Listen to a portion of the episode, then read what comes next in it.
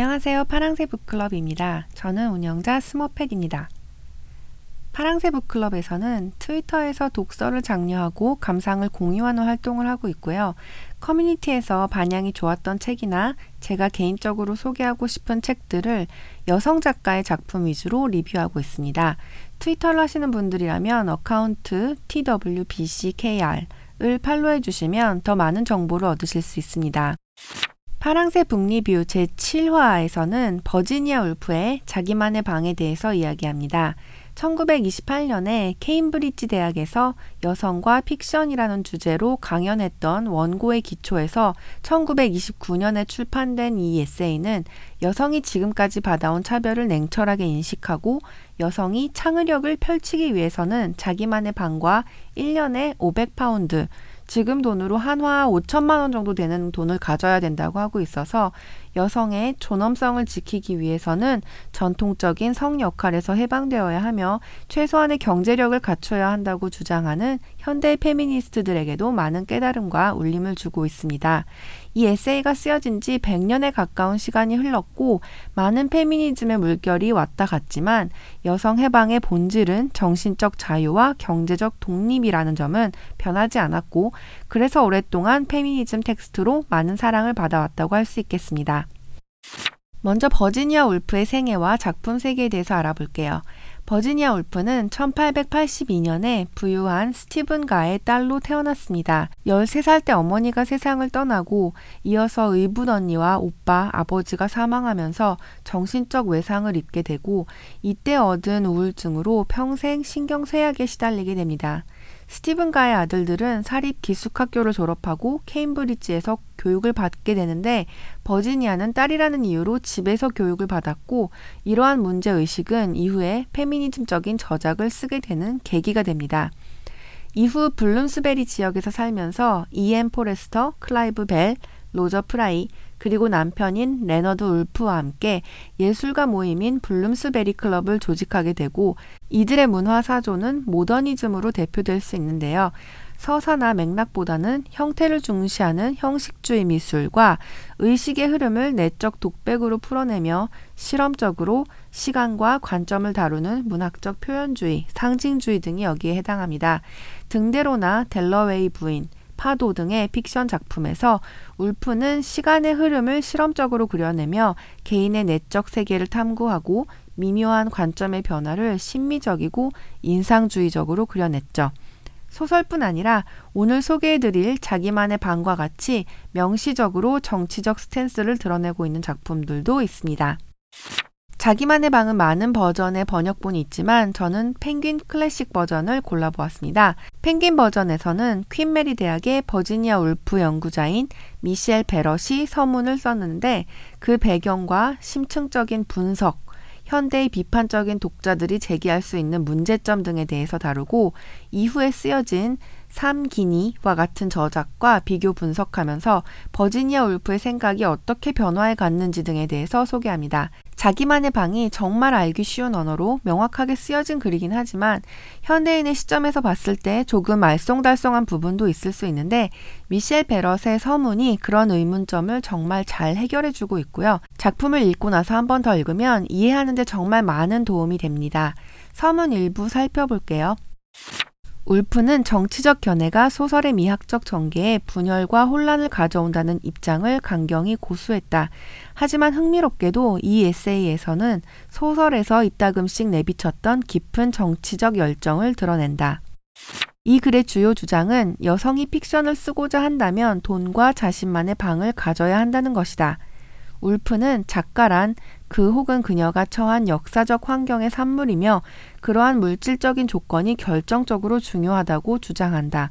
그러면서 그러한 물질적 환경이 글쓰기의 심리적 측면과 창작 과정에 영향을 미치는 한층 더 복잡하고 미묘한 방식을 탐구한다. 이야기는 버지니아 울프의 페르소나인 메리라는 여성이 옥스브리지 대학에서 글쓰기 아이디어를 떠올리게 되고 자료를 찾기 위해서 도서관으로 향하는 곳에서 시작됩니다. 도서관에 출입하려다가 교수가 동행하거나 소개장이 있어야만 들어갈 수 있다며 저지당하게 되죠. 한마디로 굉장히 빡치는 경험이었을 텐데 이후에도 아주 유려하고 우아한 문체로 조근조근 여성에게 교육의 기회가 주어지지 않는 현실에 대해서 지적해 나갑니다. 울프의 소설 작품에서 많이 볼 수 있듯이 이 에세이에서도 의식이 흐르는 대로 주제가 옮겨가는 것을 볼 수 있는데요.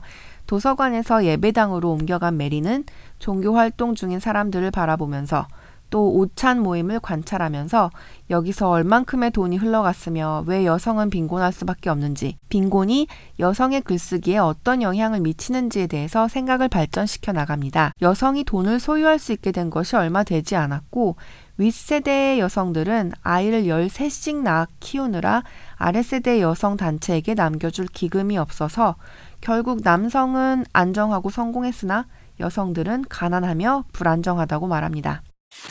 또 울프는 여성이 남성보다 열등하다는 사회적 관념도 신랄하게 반박합니다. 여성의 열등함을 강조하는 것은 남성들이 자신의 우월성을 강조하고 싶어 하기 때문이며 인류의 반이 자신보다 열등하다는 자신감이 곧 권력의 원천이 될 수 있다고 말합니다. 여성은 수백 년 동안 내내 남자의 형상을 실물보다 두 배로 확대해 비춰주는 마법 같은 달콤한 능력을 발휘하는 거울 역할을 해왔습니다. 여성이 진실을 말하기 시작할 때면 거울 속 남성의 형상은 줄어들기 때문이지요. 그의 생명력이 줄어들 테니까요. 여성의 능력을 폄하하는 사고방식이 사회에 만연해 있기 때문에 여성이 글쓰기를 하려면 모욕당하고 훈계와 경고를 받는 등 많은 적대감을 감내해야 합니다. 글 쓰는 사람들의 감수성은 더욱 민감하기 때문에 같은 글쓰기 활동을 하더라도 여성은 남성보다 무리하게 신경을 써야 하고 활동성도 제약받기 때문에 두 배로 불행하고 두 배로 많은 장애물을 넘어야 한다는 거죠. 울프는 분노를 있는 그대로 표현하지 말 것을 권합니다. 증오와 불만의 감정으로 고통받으며 산만한 상태에서 쓴 작품은 비틀리면서 변형될 수 있기 때문이죠. 그 예로 샬롯 브론테의 제인 에어를 들고 있는데요. 여성으로서 당해야 하는 부조리에 대한 분노를 날 것 그대로 쏟아냈기 때문에 완전성을 잃었다고 말합니다. 여성 작가는 쏟아지는 비평과 꾸짖는 목소리를 무시하고 자신의 목소리를 가져야 하는데 이것을 잘 해낸 예로 제인 오스틴이나 에밀리 브론테를 들고 있어요. 제인 오스틴의 작품은 여성에게 불리한 전통을 비웃어버리는 전략을 취하는데 이런 어떤 거리감과 냉정함이 제인 오스틴에게 꼭 맞았고 그렇기 때문에 좋은 작품을 써낼 수 있었다고 말하고 있습니다. 이 부분은 서문에서 미셸 베럿도 지적하고 있듯이 꼭 유효한 주장은 아니라고 생각해요. 분노를 표현하지 말아라 라는 조언은 2차원적일 수 있고 개인적으로 저는 제인 에어가 분노를 포함해서 자기가 하고 싶은 이야기를 솔직하게 표현했기 때문에 매력적인 작품이라고 느꼈거든요. 하지만 울프가 본 여성 작가가 처하게 되는 현실 인식은 놀라울 정도로 예리하고 정확합니다. 톨스토이가 전쟁터에도 나가고 여행을 떠나서 인간 삶의 온갖 다양한 경험을 어떠한 방해나 검열도 받지 않은 채 누리고 결과적으로 전쟁과 평화 같은 책을 써냈지만 이런 것이 과연 여성 작가들에게 허락된 일이었겠냐는 거죠. 이렇게 여성 작가들이 겪는 제약은 글쓰기에도 영향을 주고 그렇기 때문에 더 훌륭한 작품들이 나오기 힘들다는 겁니다. 그러한 제약에서 벗어나기 위한 울프의 해결책은 간단합니다. 자기만의 방을 가지고 1년에 500파운드의 수입이 있어야 한다는 거죠. 자기만의 방은 관습에 굴복해서 자신을 희생하지 않고 홀로 사색하면서 완전한 자신만의 문장을 쓰기 위해서 꼭 필요합니다. 고정된 수입이 없다면 원하지도 않는 일을 닥치는 대로 해야 하고 그렇게 재능이 소멸하는 것을 두려워해야 하는 불안정한 생활을 할 수밖에 없습니다. 여러분이 자신의 이상을 털끝 한 올이라도 희생시키거나 그 고유한 색깔의 음영을 조금이라도 희생시킨다면 그것은 너무나도 비굴하고 기만적인 행위입니다. 지적 자유는 물질적인 것에 달려 있습니다. 신은 지적 자유에 달려 있습니다. 그리고 여성은 항상 가난했습니다. 단지 지난 200년간이 아니라 태초부터 그러했습니다. 여성은 지적 자유가 아테네 노예의 자식보다도 없었습니다. 그러므로 여성은 시를 쓸 기회가 조금도 없었습니다. 이것이 내가 돈과 자기만의 방을 그토록 강조한 이유입니다. 내가 여러분에게 돈을 벌고 여러분만의 방을 가지라고 부탁할 때 나는 여러분에게 실제를 마주한 채 활기 있는 삶을 살 것을 권하고 있는 것입니다. 이어진 여성의 전문직이라는 짧은 강연문에서 울프는 가정의 천사라는 존재에 대해서 설명합니다. 가정의 천사란 자기 희생 정신이 투철하고 가정에 헌신하며 관습에 충실한 순수한 나 자신의 다른 모습입니다. 솔직하고 완전한 나의 목소리를 내려고 할 때마다 항상 이 가정의 천사가 나타나서 방해를 하므로 이를 죽여버리는 것이 여성 작가의 업무라고 하고 있습니다. 100년이나 흘러서 지금은 2020년인데 아직도 이 글에 공명할 수 있는 이유는 무엇일까요? 아마도 많은 사회적인 변화가 있었지만 여성이 남성에 비해 가난하고 그 때문에 지적 자유를 온전히 향유할 수 없다는 본질적인 부분은 그대로이기 때문이겠죠.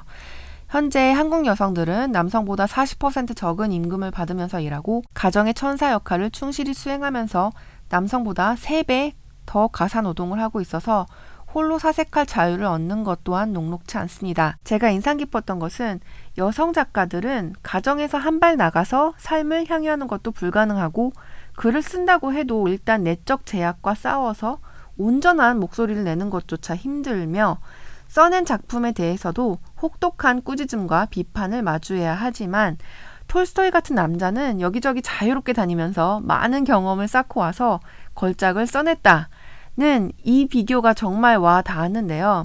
전문직 여성들이 장애물을 하나 넘고 두 개 넘고 10개 넘어야 될 때 남성들이 너무나 쉽게 그런 걸 다 제끼고 쭉쭉 잘 나가는 모습을 너무 많이 봐서 더욱 그렇게 느낀 것 같아요. 저는 이 책을 읽으면서 앨리스 먼로의 작업실이라는 작품도 떠올랐는데요. 어느 날 집에서 셔츠를 다림질 하다가 아, 이대로는 안 되겠다. 밖에 나가서 작업실을 얻어야겠다라고 생각하는 여성 작가 이야기잖아요. 어, 여성의 지적 활동을 보장하고 존엄성을 지키기 위해서는 공간이나 시간, 육체적, 경제적 자유가 뒷받침되어야 되고 그렇게 축적한 한 세대의 창작물과 물질적인 힘은 다음 세대에 대물림할 수 있으며 그렇게 몇 세대가 지나고 나면 지긋지긋한 불평등의 고리를 끊어버릴 수 있는 날도 올 수 있지 않을까요? 오늘은 버지니아 울프의 자기만의 방에 대해서 리뷰하면서 여성의 글쓰기에 필요한 것은 무엇인지에 대해서 알아봤습니다. 이 리뷰의 목적은 두 가지인데요. 첫 번째로 책을 이미 읽으신 분들이 이 리뷰를 들으시면서 생각을 공유해 주신다면 좋겠고 또 이 리뷰를 계기로 어떤 누군가가 이 책을 읽기 시작하는데 도움을 드렸다면 정말 기쁠 것 같아요. 감상은 유튜브나 네이버 오디오 클립 코멘트란을 이용해 주시고요. 트위터 하시는 분들은 해시태그 트위터 북리뷰를 이용해 주세요. 구독과 좋아요를 눌러주시면 큰 힘이 됩니다. 그럼 저는 다음 시간에 뵙겠습니다. 감사합니다.